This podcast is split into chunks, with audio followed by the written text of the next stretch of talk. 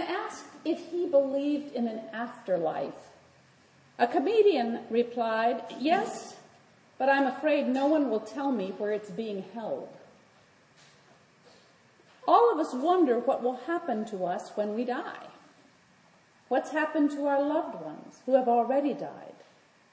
Like the comedian's response, there's a vague fear of being left without all the necessary information. Just what is our Christian understanding of death? A common response to the question of what happens when we die is an assured belief in the immortality of the soul. Such a belief is comforting and seems to be validated by some out of the body accounts of those who've had near death experiences.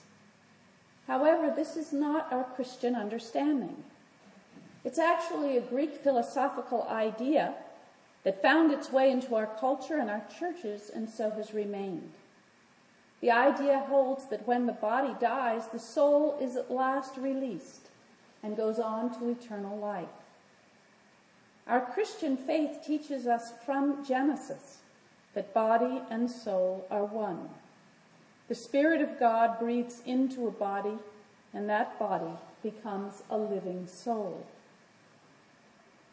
If we assume that when the body dies, the soul does not, as the ancient Greeks believed, the body is viewed as a prison house, excess baggage, something even gross and embarrassing.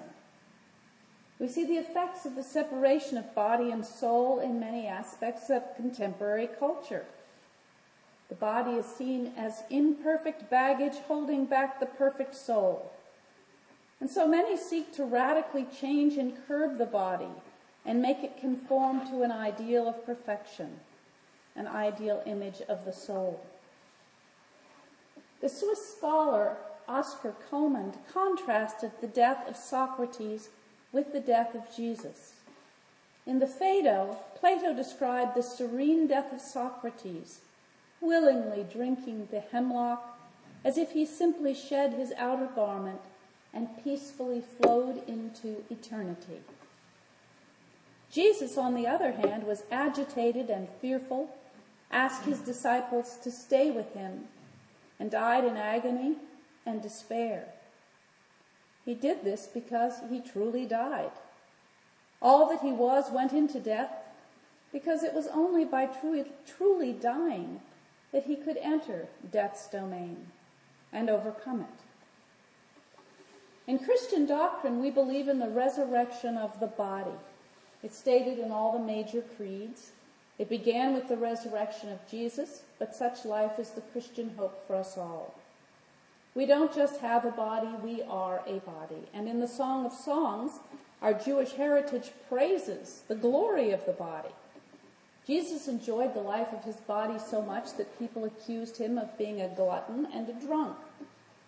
When his friend Lazarus died, Jesus did not speak of the soul's happy escape. He wept. Death was real. The whole person, the sum of his parts, was gone. And death came into the world because of sin. This equation began in Genesis, and it's to this scheme of events that Jesus came.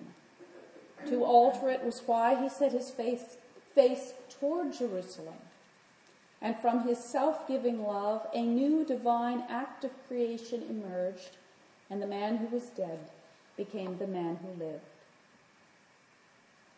In today's gospel from Luke, we hear of one of the resurrection appearances. It's one with which many of us can identify because two of the disciples are uncertain about the stories of the resurrection. They're talking about the accounts the women have told, and they find the news hard to believe. They're discouraged and despondent, and while walking the seven miles to the village of Emmaus for the evening, they're joined by a compelling stranger. The gospel accounts of Jesus after the resurrection are stories full of wonder and contradiction. From them, we can find some common threads. For example, in several instances, such as today's story, Jesus is not recognized, then becomes known. He becomes known in showing his wounds or in the breaking of bread. He also appears suddenly among the disciples and then does something very physical, such as eating or preparing a meal. From these accounts, it's clear that the disciples were confused, overwhelmed, and so overjoyed that they doubted what was happening. It's also clear that the resurrection body has some new properties as well as some very familiar ones. The resurrection body is a new creation but it bears the imprints of the suffering and sacrifice we've done for love while we lived on earth. Someone once said that the things we take with us when we die are the things we've given to the poor. And it also may be that we will be recognized when we die by the scars of our moments of self-giving love. There's wide divergence among biblical scholars and people of faith concerning the resurrection of Jesus. There are those Orthodox who believe in the objective evidence as presented in the gospel accounts, and there are also within the household of faith those who believe that something happened of tremendous significance, but they can only place that event within the disciples' subjective experience. All agree, and even agnostics and atheists must concur that something so extraordinary happened that time as we knew it stopped, and a new measuring of time began from that event. Despite differing opinions on the actual resurrection of Jesus, Christian doctrine still maintains the resurrection of the body as the hope for us all after we die. The appearance of Jesus to his disciples showed them the first fruits of what was to come. No doubt they disbelieved for joy. After dreading and yet realistically expecting death all of your life, would you not disbelieve such a joyous reversal?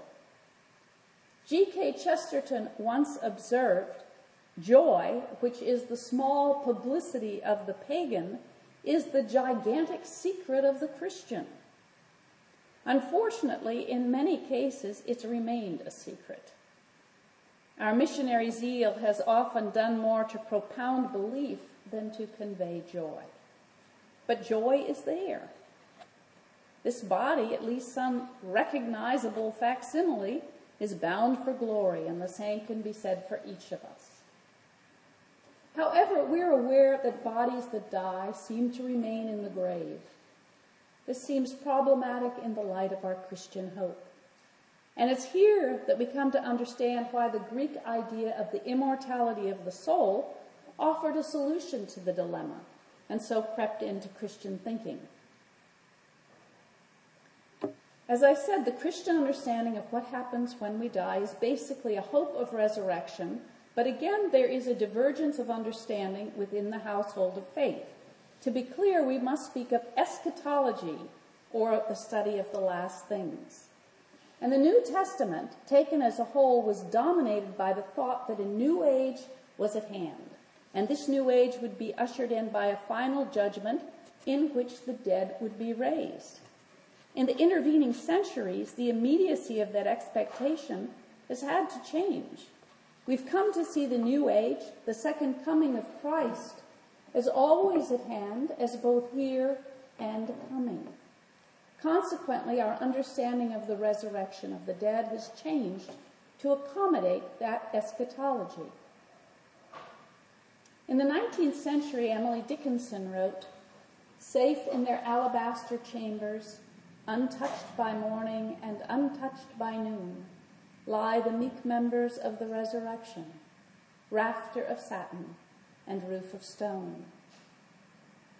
Orthodoxy holds that there's an intermediate state, that the members of the resurrection are in a state of waiting, whether that be a state of simple anticipation or in some churches of purgation. The more evangelical attitude is that the faithful departed are immediately in joy and felicity. As for our bodies, whether immediately or later, all agree that we will be clothed with a new creation a resurrection body that differs from this one in that it is imperishable. In any event, the death of those who follow Christ is ultimately a cause for joy. But wait a minute. In all this focus on future bliss, we might smell a rat. Haven't we heard something before about pie in the sky? Hasn't this been used to justify the misuse and drudgery of many, many lives? We live in a culture and a world capable of global death where life for many is still cheap. Isn't this more justification of greed and privilege with the assumption that equity and justice will come about later when there are no material or social limitations? Isn't this just more of the same? To this, Jesus responds that he came that we might all have life and have it abundantly, beginning now. Jesus did not die on the cross so that our lives on earth would be simply a preamble to our joy in heaven. Rather, Jesus came to teach us how to live on the earth so that we might realize its wonder, so that we might learn to love now.